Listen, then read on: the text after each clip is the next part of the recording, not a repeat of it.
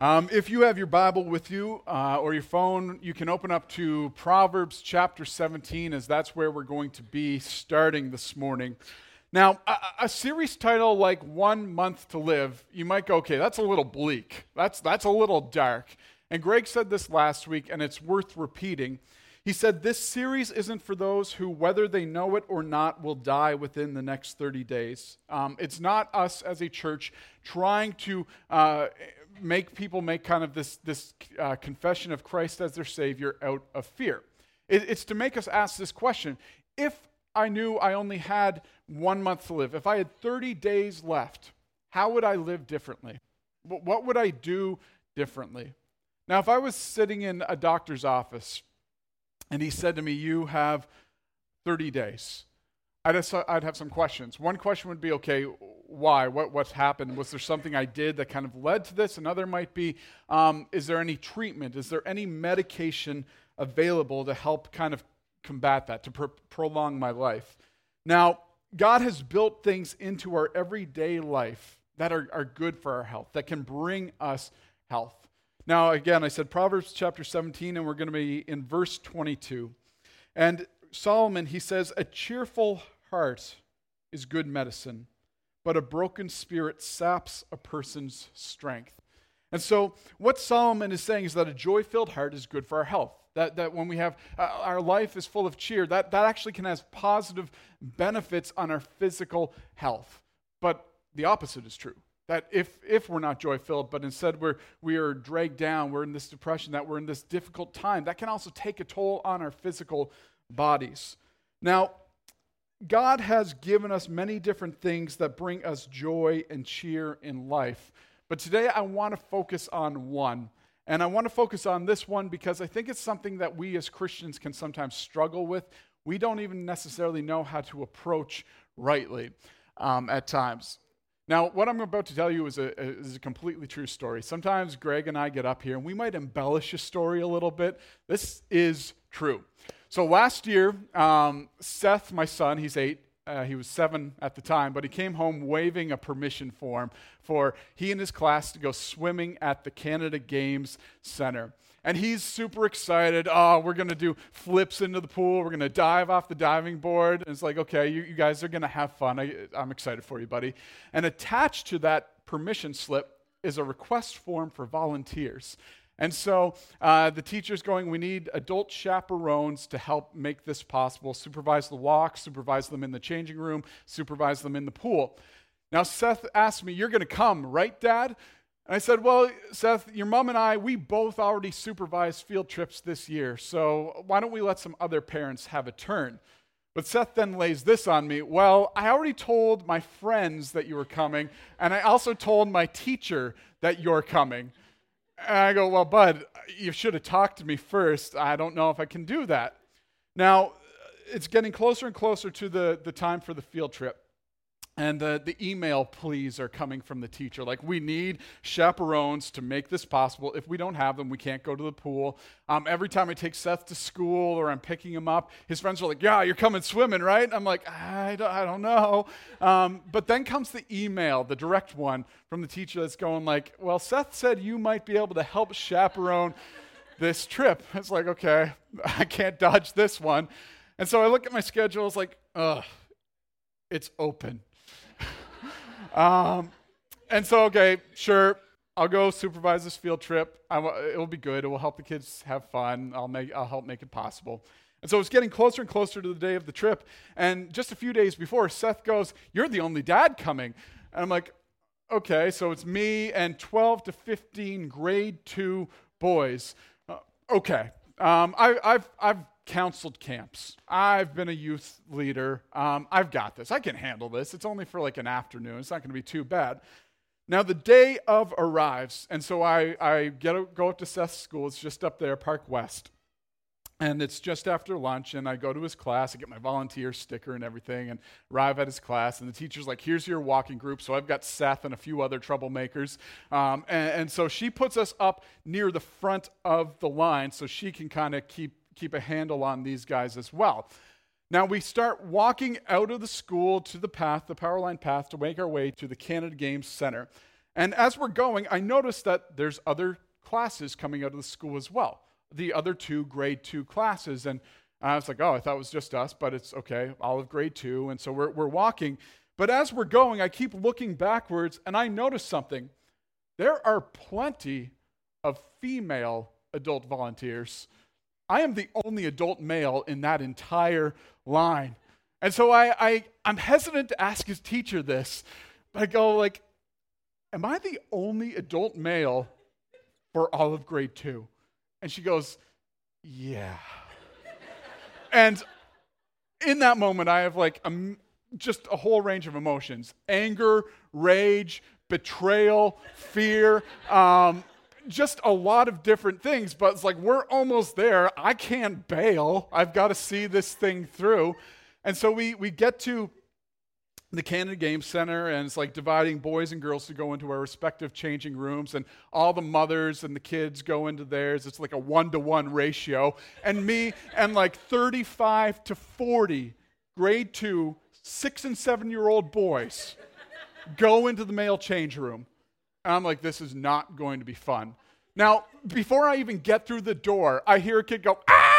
And, and he goes, He's naked. And all the boys are screaming. And I'm pushing my way through them. I'm going, Okay, what's going on?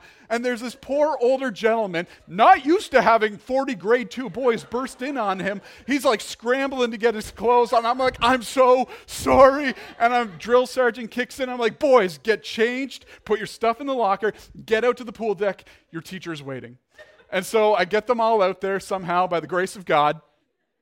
And uh, we go through the, the lifeguard rundowns, like don't drown each other, don't do a head first dive into the pool. And so we get in the pool, and the kids are like climbing on me, and they're like, ah, throw me. I'm like, yeah, I remember you from the change room. um, and it's like launch them across the pool. And that's not so bad. I just had to keep a few of them from drowning one, each, one another. It wasn't too bad. There was a, uh, some mothers and stuff to help out there. Now it's time to go home. Um, and so we go back to the change room, and it is anarchy. Um, if you've ever had to get one, like one grade or grade two or a six or seven year old boy to do something, you know that is a challenge.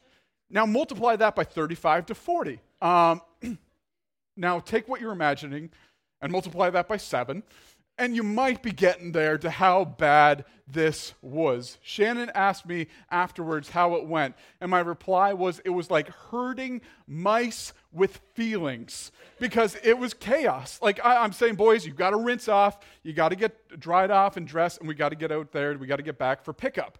Now, some kids are just standing in the shower, just letting the water hit them. I've got some kids who've dropped their clothes into the, the wet in the like why are your dry clothes in the shower with you? One kid is eating a snack. One kid's going, I can't find my underwear, and he's in tears. Another kid's pushing another kid in the locker. Another kid is wearing this kid's clothes. I don't even know how that happened. And so like I'm at the same time trying to keep this all together, and I'm going, I need to get dressed. I need to get dried off. I need to get rinsed. I'm trying to do this without repeating the ah, he's naked situation. And so we, we get them out there finally. And we start walking back to the school and we make it. And his teacher goes, Okay, kids, let's give Mr. Stevenson a thank you. And I'm smiling on the outside, going, Hmm, how about an apology? now, like, I got home. I had to lay down, a little traumatized by what happened. And then Seth and I had a one on one that evening. I was like, don't ever volunteer me for something again without talking about it. Now, I tell this story for a few reasons. The first one is this if a volunteer form comes home, consider signing it. You should, you should take that offer up. I mean, it's a good opportunity, if you can, to be in your kids' lives, um, to get to know their friends, and to kind of just help out there as salt and light. But the second reason, the more important reason I tell that, is doesn't it feel good to laugh? Like after you laugh, you feel better. After you spend an evening with family or friends, maybe around the dinner table, and you're just reminiscing, you feel restored. It, it, it's good for us. Someone said, always laugh when you can. It is cheap medicine. And laughter doesn't just feel good, it actually does good. Studies have shown that humor can help to heal our bodies. And so when we laugh, um, our brain releases powerful chemicals. These chemicals can reduce stress and relax our body. These chemicals strengthen our immune system, which helps us fight diseases. Dr. Marvin Herring, he says the diaphragm, thorax, abdomen, heart, lungs, and even the liver are given a massage during a hearty laugh. And so, laughing provides cardiovascular exercise. Um, and so, if you laugh 100 times, that's the equivalent of 15 minutes on the exercise bike, which is like, that's great. I can just head to the couch and put in a movie, and I'm exercising. This is perfect. Um, laughter, it helps to lower our blood pressure. It's great for our mental health as it releases stored up negative emotions such as anger, fear, and sadness. It is a natural antidepressant. It can help with pain management. Dr. William F. Fry of Stanford University, he said, laughter stimulates the production of the alertness hormones. And these hormones, in turn, cause the release of endorphins in the brain. Endorphins foster a sense of relaxation and well being and dull the perception of pain. Now, I've got one um, one benefit left, and this is really good news for, for some people. Um, you can shelve the laxatives or the kombucha because la- uh, laughter actually helps loosen up the bowels. It, it, it helps you go. And so that, that's good news. Um, maybe you don't appreciate potty humor. I don't know. We'll see. Now, laughter, laughter is one of those good gifts that God has given us. It's, it doesn't just feel good, laughter is good for us.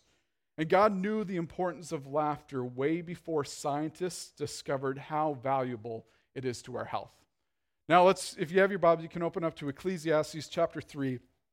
And Solomon says here in verse 1 For everything there is a season, a time for every activity under heaven. Verse 4 A time to cry and a time to laugh, a time to grieve and a time to dance. And so, what King Solomon is saying, you know what? Laughter is a natural part of life. But not everybody has actually agreed with that. Uh, Saint Benedict, the sixth century pope, he said, As for coarse jests and idle words, or words that lead to laughter, these we condemn with a perpetual ban. And so he's just a guy doesn't seem to really enjoy a, a good, clean joke. Um, sounds like a fun guy to hang out with, if you ask me. But, but some have said, you know what, laughter, there's something um, violent and satanic about it. Some have said that it's closely linked with feelings of pride, superiority, and defiance. Now, I would say this like laughter, like almost anything, it can be corrupted and used for evil, but it can also be enjoyed and used for good as something that God has given us.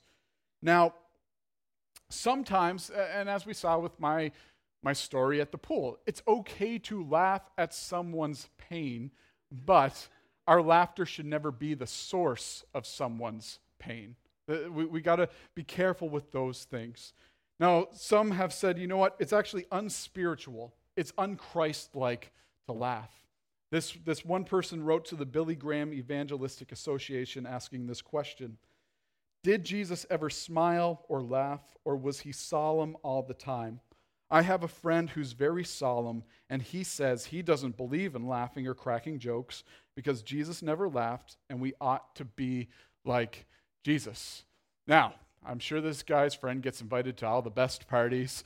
Um, sounds like a really fun guy to be around again. But we, we have to say, okay, it's commendable that he wants to be like Jesus. And that is something that as Christians we should strive for.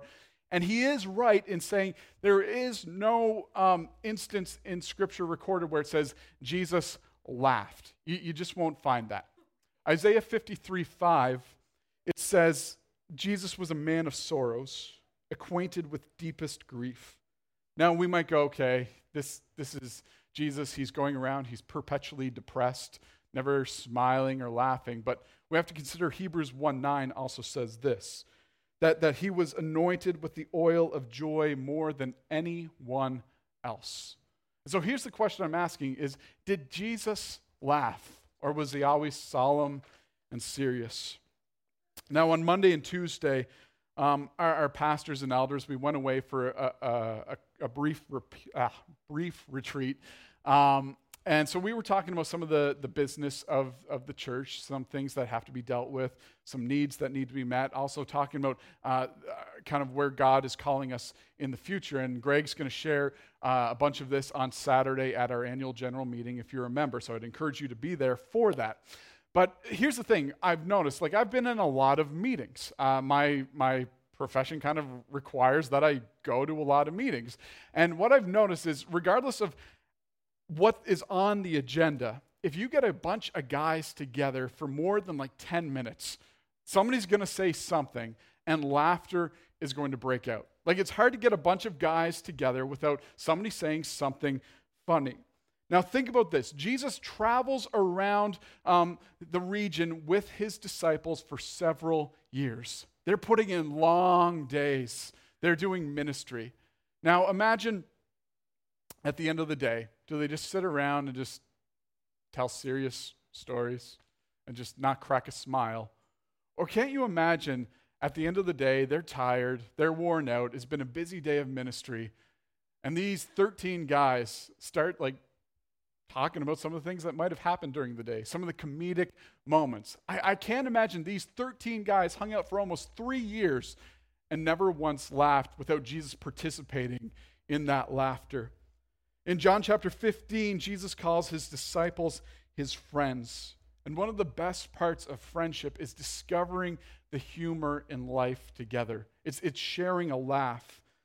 Now, one time, James and John, uh, the sons of Zebedee, they, they, they get angry at some Samaritans, a Samaritan town, because the Samaritans have essentially rejected Jesus. And they're like, hey, Jesus, do you want us to call fire down from heaven to wipe out the town? And Jesus is going, okay, that's a bit of an overreaction. And so he rebukes them and their request. But then he calls them the sons of thunder. He gives them a nickname. And here's the reality if you've ever given somebody a nickname, there's usually a bit of humor behind that nickname. Anytime that James or John were starting to get upset, can't you imagine like one of the disciples going like, "You guys, you guys going to bring thunder?" Making fun of them, poking fun, being sarcastic about that and just kind of getting at them. There are comedic elements to Jesus' teaching as well that we might miss at times. Um, when the Pharisees were being warned by Jesus about hypocrisy, Jesus says to them, You strain your water so you won't accidentally swallow a gnat, but you guys swallow camels. And so it's, it's a serious teaching, it's a warning, but there's also kind of a comedic element behind that warning.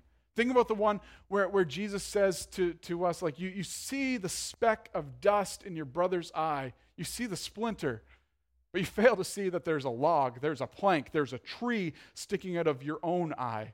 Take that out so that you can see clearly to correct your brother. And again, serious teaching, but there's kind of a funny image attached to it. Consider the fact that the Gospels tell us that people wanted to be around Jesus, that, that crowds follow Jesus. And there's, there's many reasons why this was happening, but we're often attracted to people who have a good sense of humor, who enjoy the, the funny things in life. And so maybe the gospel writers knew that saying Jesus laughed would be so obvious that they didn't really need to mention it. It was a given. Now, in this next, like this illustration, I'm not trying to be crude, but make a point. Nowhere in the Gospels will you find that says Jesus went to the washroom. So, do we assume, using that logic, that Jesus held it for 33 years? We go, no, that's, that's ridiculous. Of course, he used the washroom. And it's kind of the same with laughter. Of course, Jesus would have laughed. He's, he's fully human. Now, John chapter 20, verse 30, it says, The disciples saw Jesus do many other miraculous signs in addition to the ones recorded in this book. And so, my point in, in that is this that not everything was written down. It's not that hard to believe that Jesus spent time laughing with other people. And the writers, when, when they're writing the gospel, their point is not to get across the comedic elements of Jesus' life. It's, it's to get a, across the good news of what Jesus accomplished through his life, through his death, and through his resurrection. Now, John chapter 10, verse 10, Jesus says, The thief's purpose is to steal and kill and destroy. My purpose is to give them a rich and satisfying life. Now, if you've ever met somebody who never laughs, something inside you're going, that's not right. Like there might be something wrong. It's kind of an alarm when somebody never, ever laughs. Now, if Jesus never laughed, we'd go, that's a pretty joyless life. Because part of the joy in life is seeing the humorous parts in it. Like, like the sound of laughter is often the sound of joy. Now, research has found that babies and children laugh hundreds of times a day. And I, I, I've, like my daughter Jane, she's two and a half. All I have to do is make a face or, or some ridiculous noise, and she belly laughs. And then when she calms down, she goes, Do again. And so um, I do it. Same reaction, belly laugh. Now, I used to be able to do that with Seth, my son, eight and a half, but now it's harder. I have to work hard to get that uncontrolled laughter. And here's the thing as we get older, our laugh count, it, it goes down.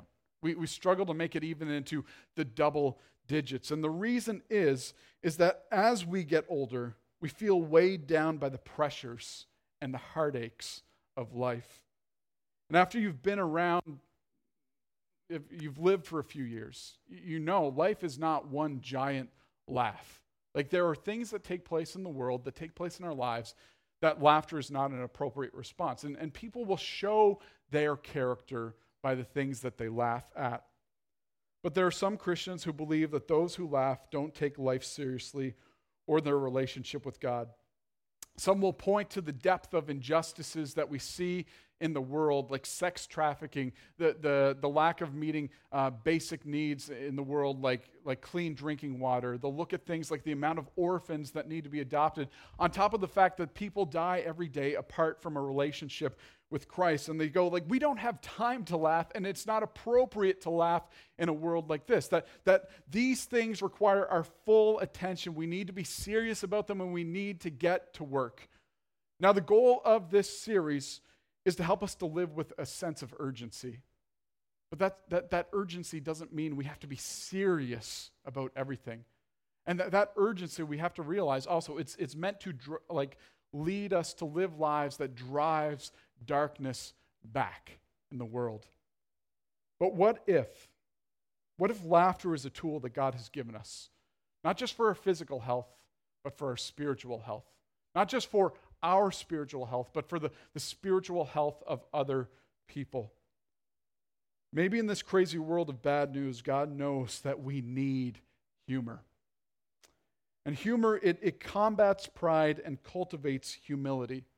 If you study history, you'll see that um, the most notorious dictators or authoritarians, they, they share kind of one trait, and it's this they, they could not laugh at themselves and they refused to allow other people to laugh at them. And so, like, if you laughed at Hitler or Stalin, chances are you were going to be noticeably and permanently absent from the meeting the next day. You just wouldn't be around. They did not like people laughing at them, they could not laugh about themselves. Now, Proverbs, or C.S. Lewis actually said, a proud man cannot laugh because he must protect his dignity. But a poor and happy man laughs heartily because he gives no serious attention to his ego.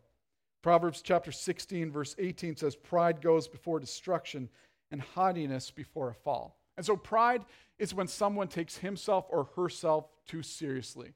Like, pride drags you down into this um, seriousness about ourselves. It often gives birth to fear. Like, if you, if you think that everything depends on your performance, your perfect performance, failures are going to be devastating because you're going, man, I'm, I'm in trouble. But if you, if you have some successes, if you have wins, they're going to give you this, this pride or this inflated um, sense of security. And when you believe that God is always judging you, you're going to live in fear. And it's hard to laugh or have fun because you're going, man, eternity is on the line. If, if I don't get this right, I, I'm in trouble.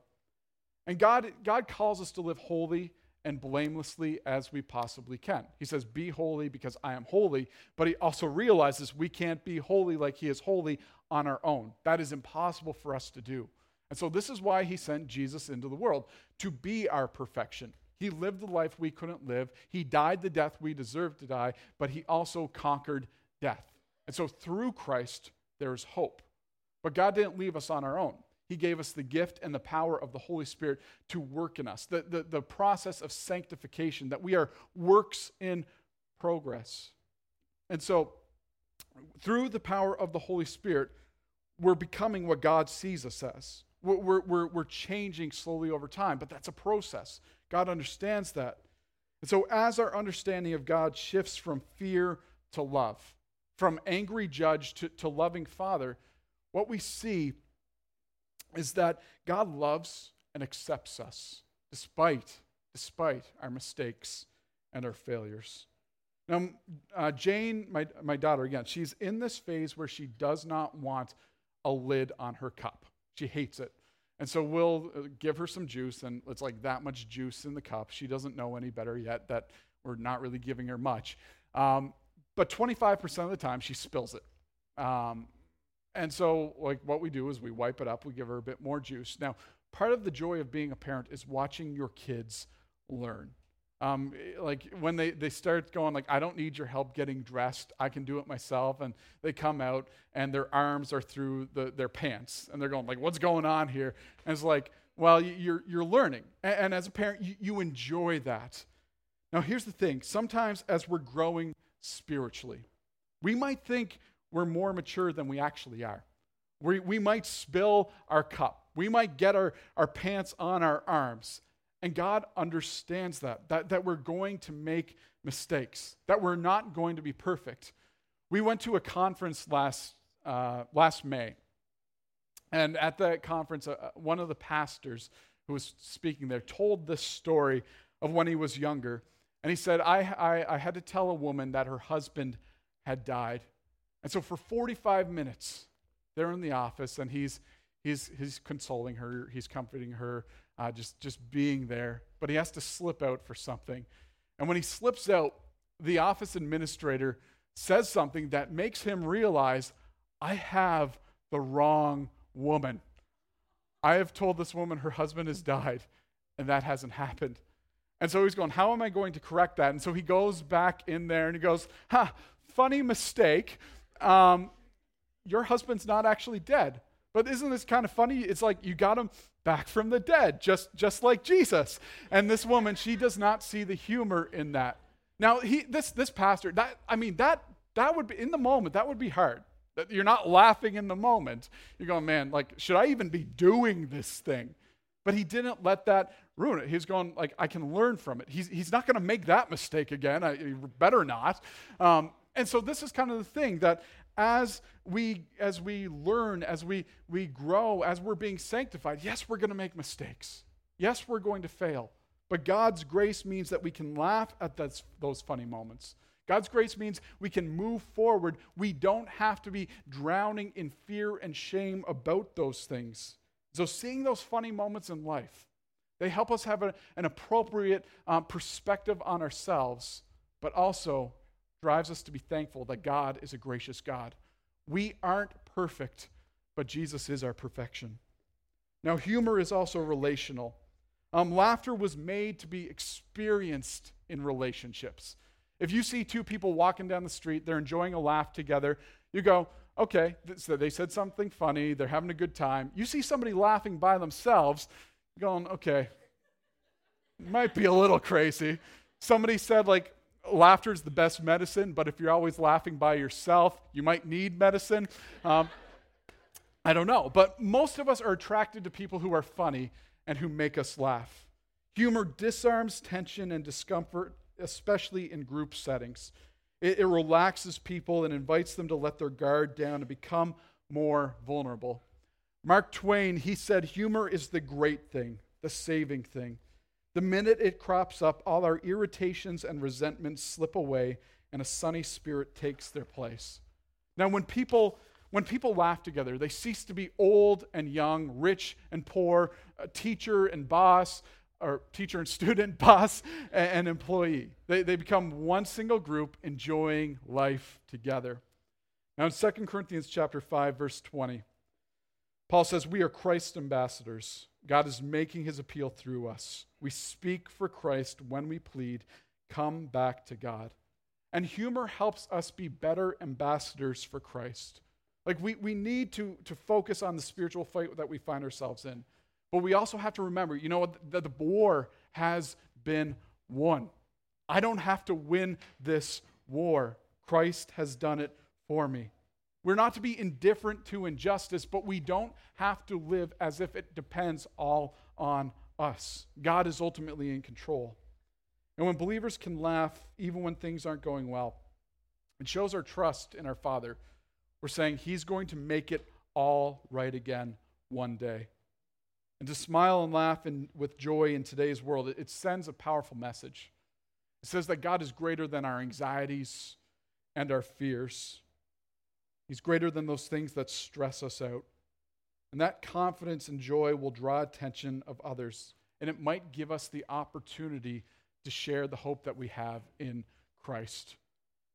And I've, I've been to quite a few funerals in my life, and I've never seen this happen.